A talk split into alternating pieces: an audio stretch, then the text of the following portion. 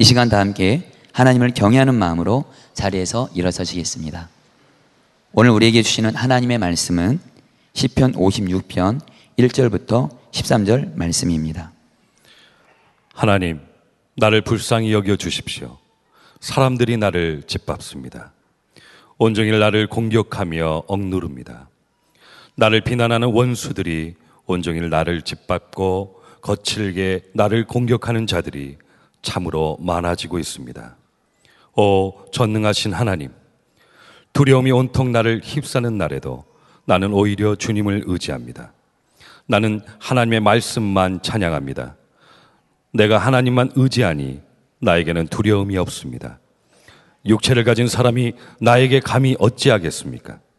그들은 온종일 나의 말을 책잡습니다. 오로지 나를 해칠 생각에만 골몰합니다. 그들이 함께 모여 숨어서 내 목숨을 노리더니 이제는 나의 걸음걸음을 지켜보고 있습니다. 그들이 악하니 그들이 피하지 못하게 하여 주십시오. 하나님, 문 민족들에게 진노하시고 그들을 멸망시켜 주십시오. 나의 방황을 주님께서 헤아리시고 내가 흘린 눈물을 주님의 가죽 부대에 담아 두십시오. 이 사정이 주님의 책에 기록되어 있지 않습니까? 내가 주님을 부르면 원수들이 뒷걸음쳐 물러갈 것입니다. 하나님은 나의 편이심을 나는 잘 알고 있습니다. 하나님을 의지하며 나는 하나님의 말씀만 찬양합니다. 하나님을 의지하며 나는 주님의 말씀만을 찬양합니다. 내가 하나님을 의지하니 내게 두려움이 없습니다. 사람이 나에게 감히 어찌하겠습니까? 하나님, 내가 주님께 선한 그대로 주님께 감사의 제사를 드리겠습니다. 주님께서 내 생명을 죽음에서 건져주시고 내가 생명의 빛을 받으면서 하나님 앞에서 거닐 수 있게 내 발을 지켜주셨기 때문입니다. 아멘. 하나님의 말씀입니다. 다 함께 자리에 앉겠습니다. 얼마 전에 어, 선교사님으로 나가시기로 결단하신 어느 목사님이 오셨어요. 어, 늦으신 나이인데 이제 선교사님으로 나가시기로 결단하신 일이 참 대단하셔서 어, 어떻게 그런 결단을 하시게 됐느냐 그렇게 의논 여쭙더니 이제는 하나님을 의지할 믿음이 생겼습니다. 그런 대답을 하시더라고. 그 전에 이미 하나님께서 선교사로 부르심을 받으셨대요. 근데 하나님을 의지할 믿음이 그전에는 없었는데 이제는 하나님이 의지가 된다는 겁니다. 그래서 아, 늦겠지만 아, 선교사로 나갈 결단을 하셨노라고. 제가 그 목사님과 같이 손을 잡고 기도하면서 정말 눈물이 나더라고. 그 하나님을 의지하는 믿음이 생겼다는 말이 너무너무 감사하더라고. 우리는 다 하나님을 믿잖아요. 그죠? 그런데 여러분, 여러분은 하나님을 의지할 믿음이 있으신가요? 힘들고 어려울 때, 정말 두려운 일이 생겼을 때, 그때 하나님이 의지가 되어야 되잖아요. 그래야 힘이 되고, 그래야 마음이 편안하고, 그래야 말씀대로 사는 용기도 생기는 거 아닙니까? 그러니까 우리가 하나님을 내가 제대로 믿는지 안 믿는지는 어려울 때 하나님이 의지가 되는지를 보아야 하는 겁니다. 내가 하나님을 믿는다고는 하지만 하나님이 의지가 되지 않으면 그러면 그런 믿음은 무슨 힘이 있겠어요? 시편 56편이 참 귀한 시편인데 이 시편 56편의 특징이 하나님을 의지한다는 말이 계속 나옵니다. 다윗이 하나님을 의지한다는 거. 3절, 4절 말씀을 보면 두려움이 온통 나를 휩싸는 날에도 나는 오히려 주님을 의지합니다. 나는 하나님의 말씀만 찬양합니다. 내가 하나님만 의지하니 나에게는 두려움이 없습니다. 육체를 가진 사람이 나에게 감히 어찌하겠습니까? 지금 이 다윗의 이 고백은 그 배경을 알아야 이 고백이 얼마나 대단한지를 알 수 있습니다. 이 시편 56편에 대한 설명을 성경이 풀어주고 있어요. 다윗이 사울 왕에게 쫓기면서 전국을 숨을 때를 찾아다녔지만 사람들이 다 사울 왕편에 서는 겁니다. 당연히 그렇겠지요. 왕이니까 말. 그 숨을 데가 없어요. 그러다 보니 어디로 도망을 갔냐면 블레셋 지경으로 도망을 갔습니다. 왜? 거기로 사울 왕이 쫓아올 수는 없으니까. 근데 이 블레셋이 어딥니까? 다윗이 죽인 골리앗이 블레셋 사람입니다. 아, 지금 사자 입으로 그냥 달려 들어간 거나 마찬가지예요. 그 블레셋 사람들이 다윗을 알아보는 사람들이 생겼어요. 다윗이 얼마나 난감했겠습니까? 그래서 그 블레셋 사람들이 사방에서 다윗을 죽이려고 온갖 모의를 다 하고 있는 이런 처지에서 얼마나 두렵고 또 얼마나 난감하고 정말 이러지도 저러지도 못하는 이런 형편에서 지금 다윗이 하나님을 의지한다고 말하고 있는 거예요. 1절, 2절이 다윗의 처지를 잘 설명해 주고 있는데 하나님 나를 불쌍히 여겨 주십시오. 사람들이 나를 짓밟습니다. 온종일 나를 공격하며 억누릅니다. 나를 비난하는 원수들이 온종일 나를 짓밟고 거칠게 나를 공격하는 자들이 참으로 많아지고 있습니다. 오 전능하신 하나님. 이게 다윗의 지금 처지예요. 그런데 어떻게 그렇게 하나님을 나는 의지합니다. 사람들이 나에게 어찌하겠습니까? 이런 고백을 할 수 있냐 말이에요. 게다가 12절에 가보면 하나님께 감사 제사를 드리겠다고 서원합니다. 12절에 하나님 내가 주님께 서원한 그대로 주님께 감사의 제사를 드리겠습니다. 주님께서 내 생명을 죽음에서 건져 주시고 내가 생명의 빛을 받으면서 하나님 앞에서 거닐 수 있게 내 발을 지켜 주셨기 때문입니다. 여러분, 여러분에게도 묻습니다. 여러분은 이 다윗의 이 믿음 그대로 하나님을 그렇게 의지할 수 있으세요? 그렇게 하나님이 의지가 돼요? 어떤 어려움 앞에서도, 어떤 처지에서도 하나님 의지하니 두렵지도 않고 염려도 안 되는 그렇게 하나님이 의지가 되십니까? 하나님을 의지하라는 말이 아닙니다. 여러분, 하나님을 의지하세요. 그러면 그렇게 하나님이 의지가 되는 거예요.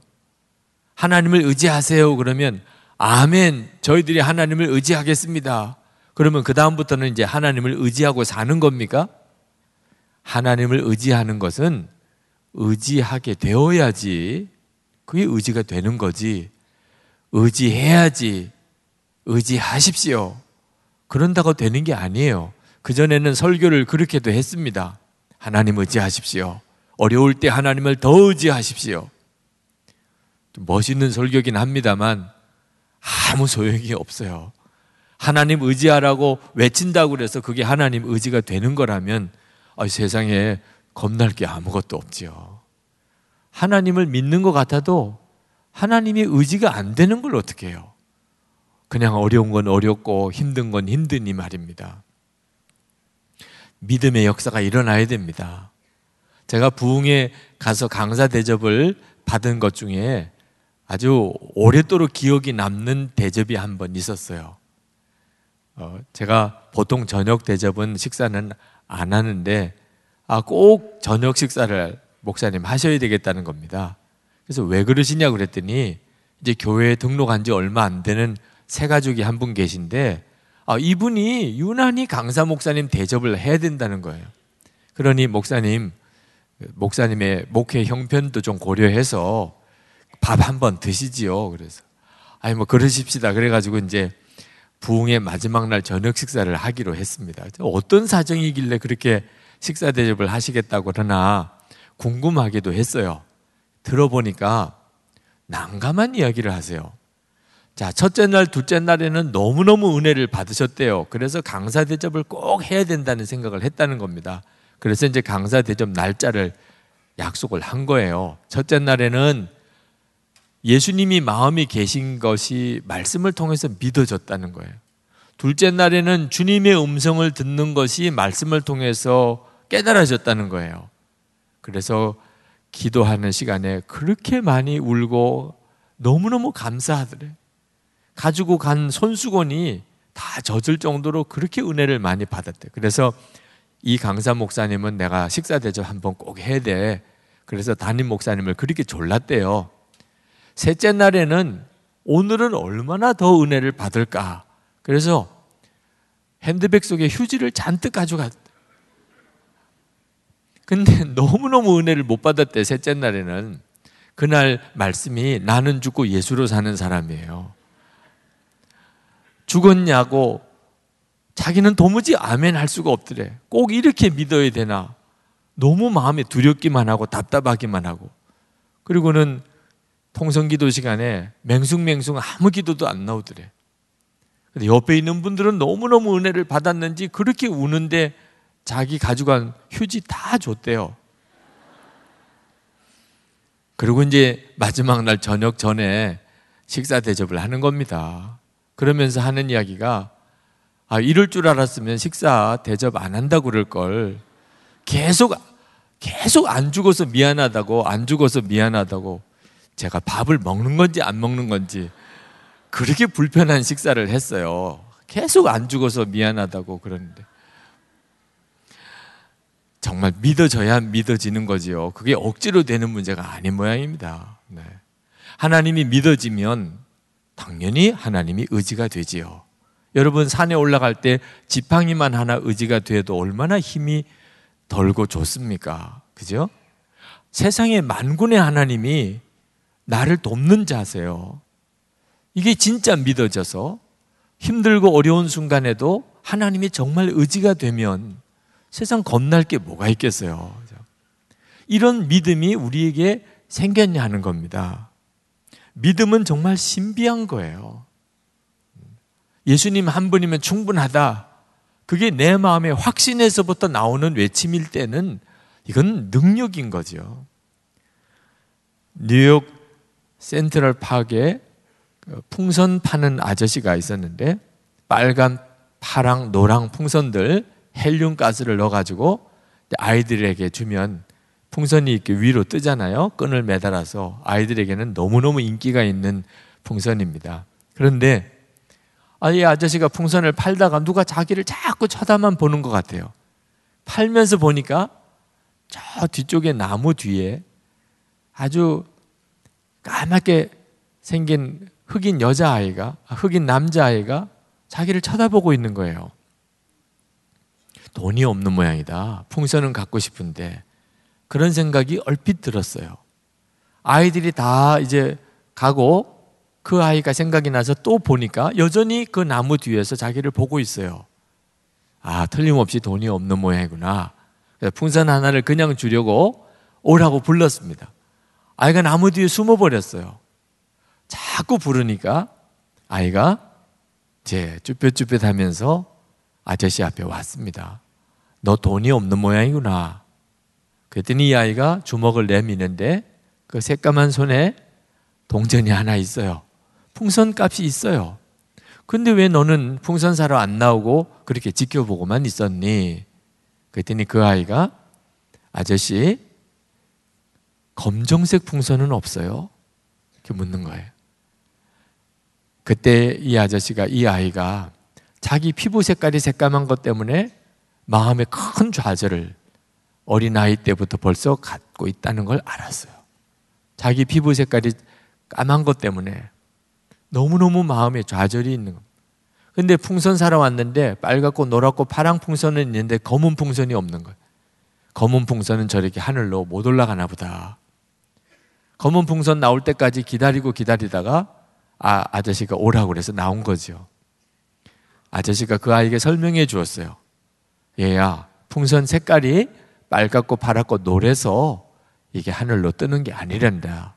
이 풍선 속에 공기보다 가벼운 가스를 집어넣으면 그러면 어떤 색깔의 풍선도 다 하늘로 뜨는 거야. 검은색 풍선도 마찬가지야. 그러니 이 아이가 얼굴이 갑자기 환해지면서 풍선을 하나 사가지고 돌아갔다는 거예요. 근데 이 아이가 바로 나중에 커서 미국의 민권 운동가가 된 제시 잭슨 목사님입니다.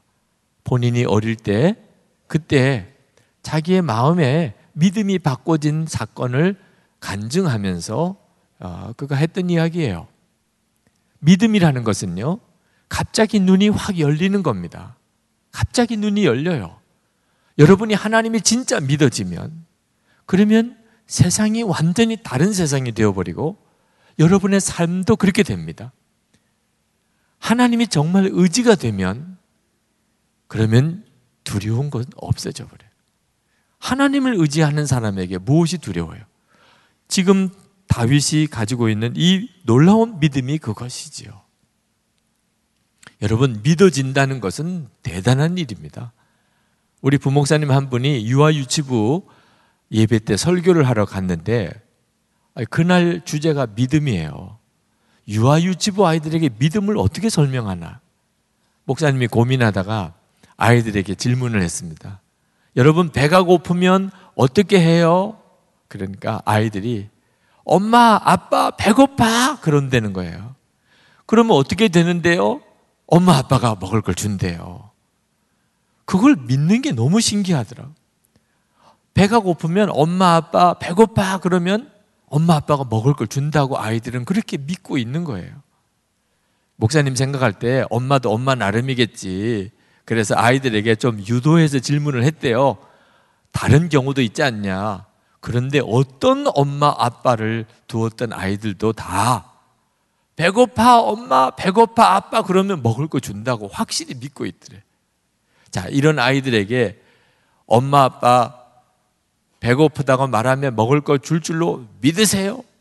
믿으시면 아멘 이렇게 할 필요가 있나요? 그냥 믿어지는 걸 뭐. 어린 애들이 가지고 있는 이 믿음, 엄마 아빠 배고파 그러면 그냥 먹을 게 생길 거라고 믿어지는 이 믿음. 믿음은 정말 단순한 것이면서도 놀라운 능력이고 하나님은 하나님을 믿는 우리가 그런 믿음으로 서기를 원하는 겁니다. 한, 다윗은 어떻게 그런 믿음을 가졌던 걸까요? 그것은 다윗의 생애 전체를 살펴보아야 됩니다.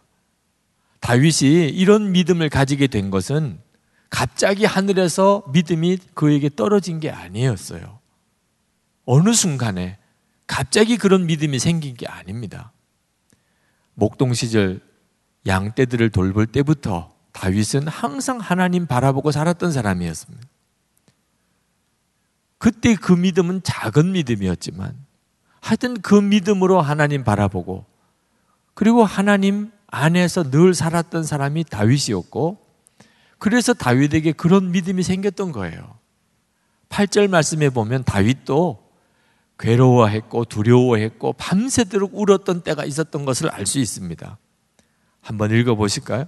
나의 방황을 주님께서 헤아리시고 내가 흘린 눈물을 주님의 가죽 부대에 담아 두십시오. 이 사정이 주님의 책에 기록되어 있지 않습니까? 다윗도요 밤새도록 울었던 때가 있었어요.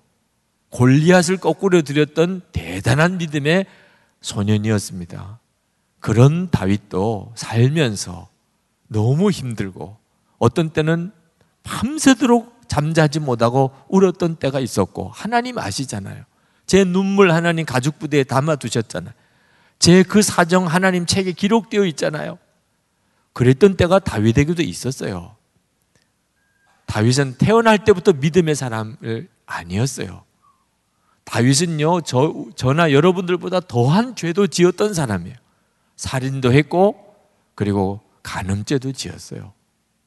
그랬던 다윗이지만 그가 잘났든 못났든 하였든 다윗은 철저하게 하나님 바라보고 하나님 의지하고 하나님께 기도하고 하나님께 순종하려고 하고 그렇게 살았어요. 한 평생이었어요. 그러는 동안에 다윗에게 하나님을 의지하는 믿음이 어느 순간에 선 거예요. 하나님의 의지가 되는 걸 어떻게 해요? 어떤 어려운 일을 만나도 하나님이 나를 도와주실 게 믿어지는 걸 어떻게 해요? 여러분, 이런 믿음은 근본적으로 하나님의 은혜로 주어지는 거지만 하나님은 다윗에게만 은혜를 주시는 게 아니고 그 당시의 모든 사람에게 지금 우리 모두에게도 하나님은 다 믿음의 은혜를 주시고 계세요. 그런데도 왜 사람마다 믿음이 다 다른가요? 하나님이 주시는 은혜는 똑같은데 다윗처럼 모든 순간에 전심으로 하나님께 반응하는 것이 달랐기 때문입니다. 어느 목사님 두 분이 비슷한 지역에서 같이 목회하시면서 비슷한 때에 같이 또 예배당을 건축하셨어요. 그런데 또 공사장에서 두 목사님이 다 비슷하게 다치셨어요. 입원까지 하셨습니다.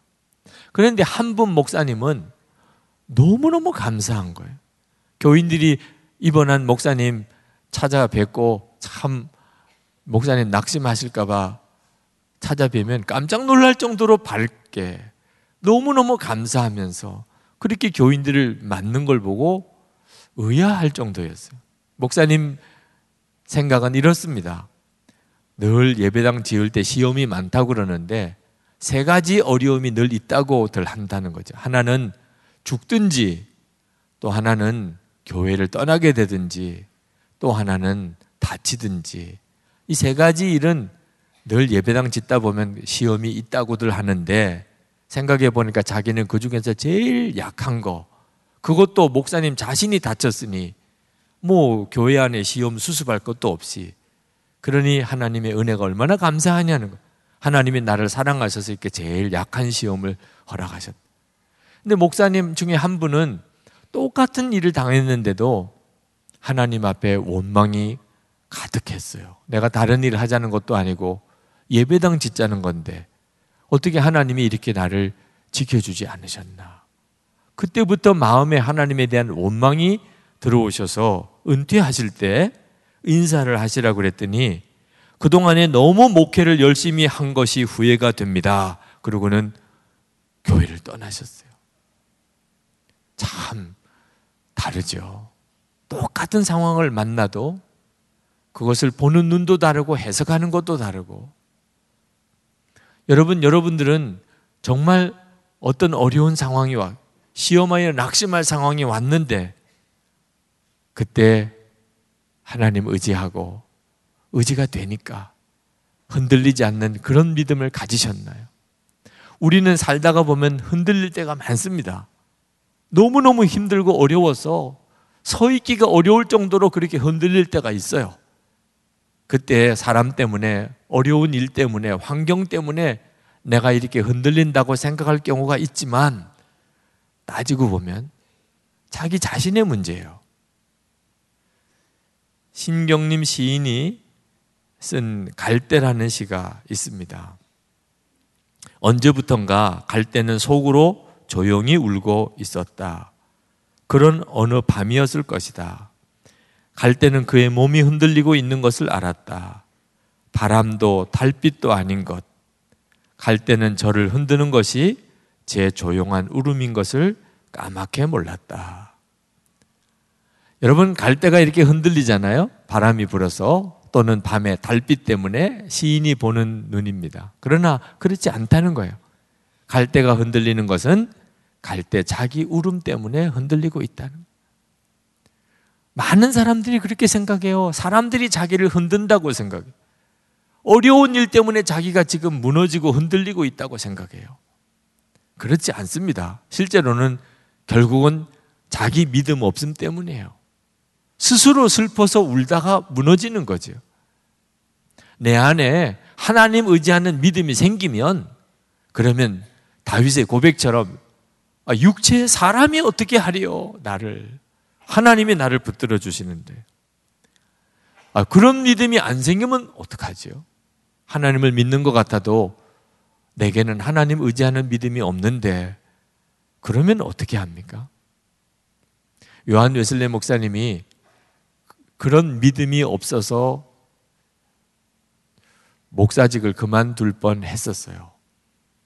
1738년 3월 15일자 일기입니다. 거기에 이렇게 쓰여져 있습니다. 갑자기 내 마음에 떠오른 것이 있었다. 그것은 설교를 그만두어야 하겠다는 것이었다. 믿음을 가지지 못한 자가 어떻게 남에게 믿음에 관한 설교를 할 수 있단 말인가? 그래서 설교를 그만두어야 할 것인지에 대하여 베라에게 물었다. 그러자 그는 절대로 설교 사역을 그만두어서는 안 된다고 대답하였다. 그래서 나는 믿음이 없는 내가 어떻게 믿음에 대해 설교할 수 있겠느냐며 설교를 계속 한다면 무엇에 대한 설교를 해야 하겠느냐 물었다. 그랬더니 그가 이렇게 대답했다. 믿음을 갖게 되기까지 성경 말씀에 나오는 믿음에 대해 그냥 설교하세요. 그리고 하나님이 믿음을 주셔서 믿음을 갖게 되거든 그 믿음으로 믿음에 대해 설교하세요.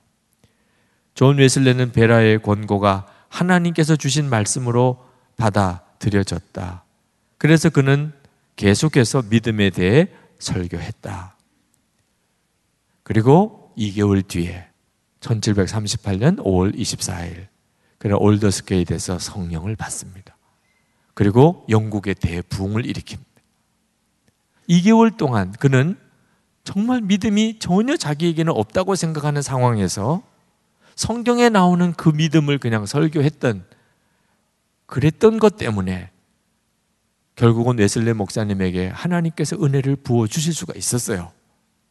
우리도 어떤 때는 정말 나는 믿음이 너무 없어. 믿어지지가 않는 걸 뭐. 하나님이 의지가 안 되는 걸 어떻게 해요? 이런 믿음 가지고 내가 신앙생활 그냥 하는 게 옳은가? 이런 생각 들 때도 있습니다.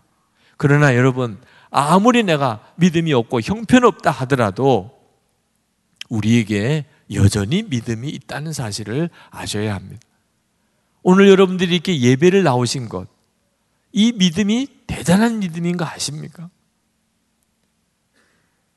지금 이 설교를 영상으로 들으시는 분, 설교를 듣는 믿음도 대단한 믿음인 거 아십니까? 우리를 보고 어떻게 그런 믿음을 가졌는지 부러워하는 사람도 있다는 걸 아십니까? 우리에게 믿음이 정말 형편없는 것 같지만 우리 속에는 여전히 믿음이 있어요. 예수님은 겨자씨만한 믿음이 있어도 산을 옮길 거라고 했습니다. 여러분, 하나님 내게 믿음을 주세요. 나는 하나님을 의지하는 그런 믿음이 없습니다. 라고 기도하신다면 그 갈망하는 믿음이 있잖아요. 하나님을 의지하는 믿음은 아직 없어도 하나님께 구하는 믿음은 있잖아요. 여러분에게 있는 그 믿음을 가지고 주님께 반응해 나가는 겁니다. 하나님이 이미 여러분에게 다 믿음을 주셨거든요. 여러분이 모든 일에 여러분이 가지고 있는 그 믿음으로 주님을 바라보고 그 믿음으로 주님께 기도하고 그 믿음으로 주님께 순종하려고 나가 보십시오. 주님은 살아계신 주님이십니다. 그냥 우리를 지켜보고만 계시지 않습니다. 반드시 우리에게 하나님을 의지하는 믿음이 생긴 것을 깨닫게 해 주십니다. 재미 교포 중에 러시아에서 기독교 대학을 지금 설립하는 일을 하시는 선교사님이 계십니다. 대단한 믿음이 있어야 하는 일이거든요. 어떻게 그런 믿음을 가지셨나? 그분에 대해서 제가 전해 들었어요. 그분이 어, 미국에서 사실 때 돈이 없어서 뭔가 뭐 일은 해야 되는데 그래서 흑인들이 주로 많이 사는 동네에서 식료품점을 했습니다. 거기 식료품 가게가 제일 그래도 가격이 싸니까 인수해서 가게를 열었는데 문제는 주의를 지키기가 어렵다는 겁니다. 그 동네 사람들이 그 식료품점에 늘 와서 피클 하나 사가지고 와서 먹고 우유 하나 사가지고 와서 먹고 뭐 빵 하나 사가지고 와서 먹고 그러니 365일 가게 문을 열어놔야 되는 거예요. 그런데 이 집사님은 주일은 지켜야 하겠거든요. 다른 건 몰라도 주일 지키는 믿음은 있거든요. 그래서 주일에 과감하게 문을 닫고 교회 갑니다. 그렇게 붙여놓고 주일을 가게 문 안 열었어요. 월요일에 난리가 났어요. 온 동네에서 난리가 났어요. 당신들만 기독교인이냐? 우리도 기독교인인데 그래도 먹고 살아야 되냐? 가게 문 닫아 놓으면 우리는 어디서 뭘 먹냐? 그러면서 뭐 항의를 하는데 정신이 하나도 없더래요. 그 다음 주일에 이게 가게 문 열어야 되나 닫아야 되나. 이게 계속 문을 닫았다가는 쫓겨나거나 가게가 망할 것 같은데 그래도 나는 주일 예배 드려야 돼. 그리고는 가게 문 또 닫고 교회 갔대요. 그 다음 주일에는 아주 쫓아낼 분위기들의 마을에서. 그래도 그 다음 주일에 또 아무리 기도해도 주일은 지켜야지. 또 문을 닫았대요. 세 번째 주쯤 지나니까 마을 사람들이 변하기 시작했는데 토요일에 주일 먹을 것 같이 사가는 거. 네. 그러면서 기독교인이 예수 잘 믿는 사람이 와서 좋다는 둥, 당신을 위해서 내가 기도하고 있다는 둥, 그런 사람들도 많아지고 매출도 그 전보다도 훨씬 더 많이 오르고 그래서 그 위기를 잘 넘기고 그 전 사람은 1년 365일 하루도 못 놀았는데 자기는 1년에 52일이나 놀고 장사는 더 잘 되고 애들 다 공부 잘 시키고 그리고 난 다음에 우리가 이제는 뭐 할까? 그래서 우리 가게 팔고 우리 선교사 갑시다. 그래서 지금 러시아에서 거기서 뭐 해야 되나 보니까 기독교 대학을 설립하는 일이 중요하겠다. 지도자를 양성해야지. 아무것도 가진 것도 없이 그 일을 진행해 나가고 있다는 거예요.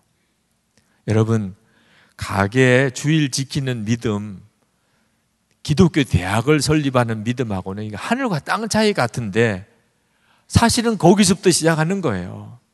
내게 주어진 믿음으로 내가 전심으로 살아가기 시작하면 그러면 비로소 내 안에 어떤 상황이 와도 하나님을 의지하는 믿음이 생기는 거예요.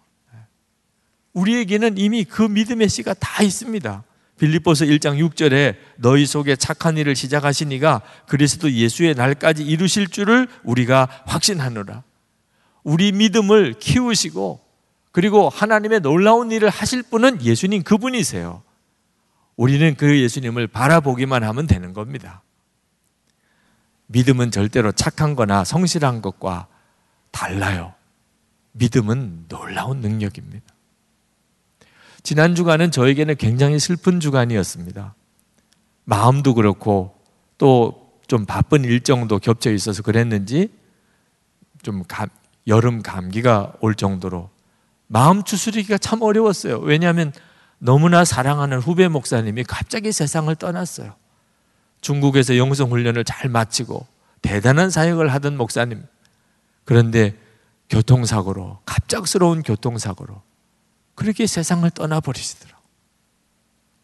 그 목사님은 늘 환하게 웃는 얼굴로 저를 맞아주던 분이었어요. 지금도 그 얼굴이 머릿속에 선합니다. 저는 그 목사님이 하나님 앞에 갈 때 갑자기 그렇게 부름을 받았지만 환하게 웃는 얼굴로 하나님께 갔을 거라고 믿어요. 늘 그런 얼굴로 모든 사람을 대했으니까. 저는 살아도 주를 위해서 잡고 죽어도 주를 위해서 죽는다고 그랬는데 그 목사님이 정말 그러셨으니 부럽기도 합니다. 그렇지만 그 목사님의 사모님과 그리고 찬영이 다의 두 아이를 생각하면 마음이 무너져요. 왜? 꼭 제가 겪었던 일 같아요. 제가 그 큰아이가 큰아이 때, 나이 때 저희 어머님이 돌아가셨어요. 그 둘째 딸 나이 때 제 아내 아버님이 돌아가셨어요. 그 일이 우리의 삶에 얼마나 어려움을 가져다 온다는 걸 너무나 잘 알지요. 문상을 갔을 때 뭐 말을 못 하겠더라고 울음이 터져 나올까봐. 한동안 그 이 슬픔의 모드에서 헤어나오기가 어렵더라고요, 자꾸만. 그런데 돌아면서 생각해 보니까 그때 그 어려움이 정말 감당할 수 없을 것 같고 어떻게 살아가야 될지 모를 것 같은 그런 순간이었지만 지나고 보니까 순간에 지나가 버렸어요.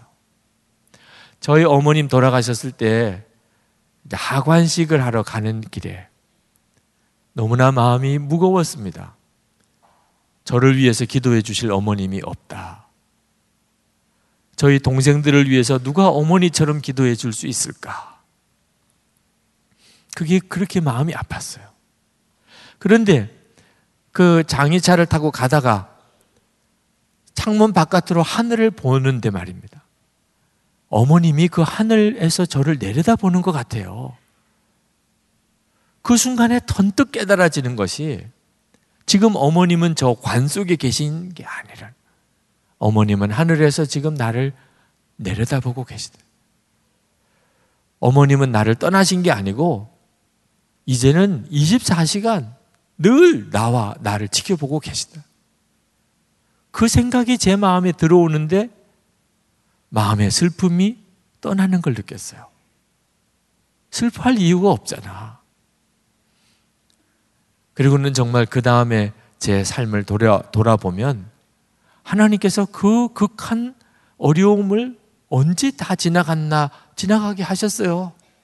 오히려 보이지 않으시는 어머님, 계시지 않는 어머님, 그러나 분명히 늘 나와 같이 계신 어머님으로 이렇게 바라보는 눈을 열어주셔서 예수님, 보이지 않으신 예수님, 나와 함께 보이는 분처럼 같이 계신 것을 믿는 감각을 제게 열어주셨던 것 같아요.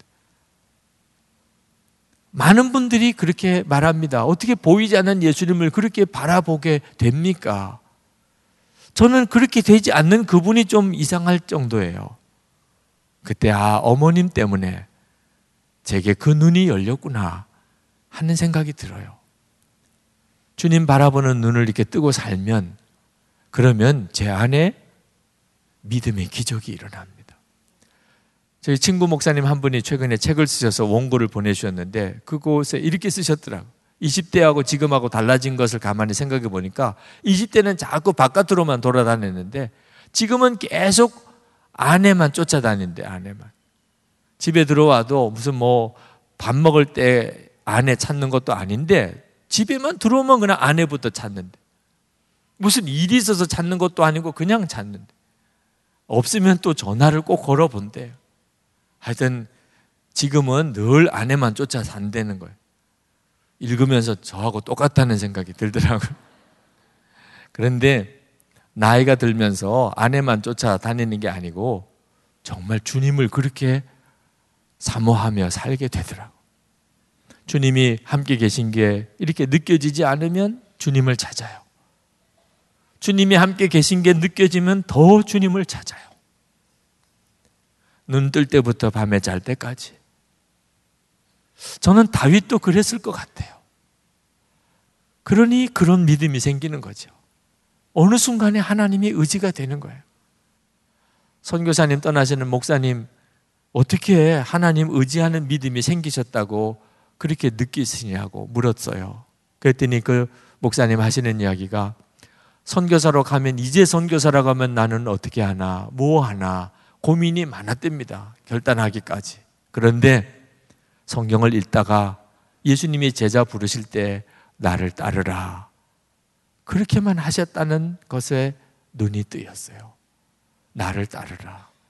아, 그렇게만 하면 되는 거구나. 주님 따르기만 하면 되는.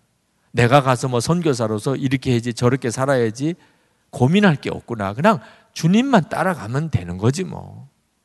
그러니까 마음이 그렇게 편안해지고 아무 걱정이 없고 어디로 가야 되지, 뭐 해야 될지 고민도 안 된다는 거예요. 그래서 아, 내게 이제는 하나님을 의지하는 믿음이 분명히 생겼구나 깨달았다는 거예요. 오늘 이 시간에 여러분에게도 그 은혜가 있기를 축복합니다.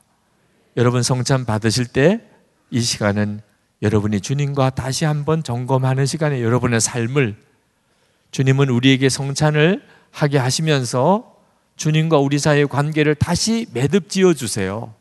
오늘 여러분 성찬을 그냥 늘 하던 성례식으로만 생각하지 마시고 지금 여러분 속에 있는 죄, 자꾸만 반복해서 짓고 있는 죄, 여러분의 마음을 누르고 있는 죄, 오늘 성찬 받으면서 예수님께서 다 씻어주시는 것 믿으시고 붙잡으시기 바랍니다. 정말 회개하고 오늘 예수님께서 이 성찬 떡을 주시고 성찬 피를 여러분에게 주실 때 여러분의 주님의 살과 피를 먹고 마시면서 여러분의 죄가 깨끗하게 씻겨지는 은혜를 주시려는 것을 믿으세요. 그리고 예수님과 연합하여 새 출발하십니다. 주여 오늘이 제게 새 출발하는 날입니다. 주님 바라보고 주님 왕으로 모시고 제가 다시 시작하겠습니다. 여러분이 이 성찬을 그렇게 받으시게 되기 바랍니다. 그러면 이 성찬을 통하 여러분의 인생은 바뀝니다. 주님이 여러분에게 역사하십니다. 이제 우리 같이 통성으로 기도할 때 여러분의 묶여 있는 죄에 대하여 정직하게 고백하십시오. 예수님 안에서 온전히 거하지 못했던 삶에 대하여 주님 앞에 고백하십니다.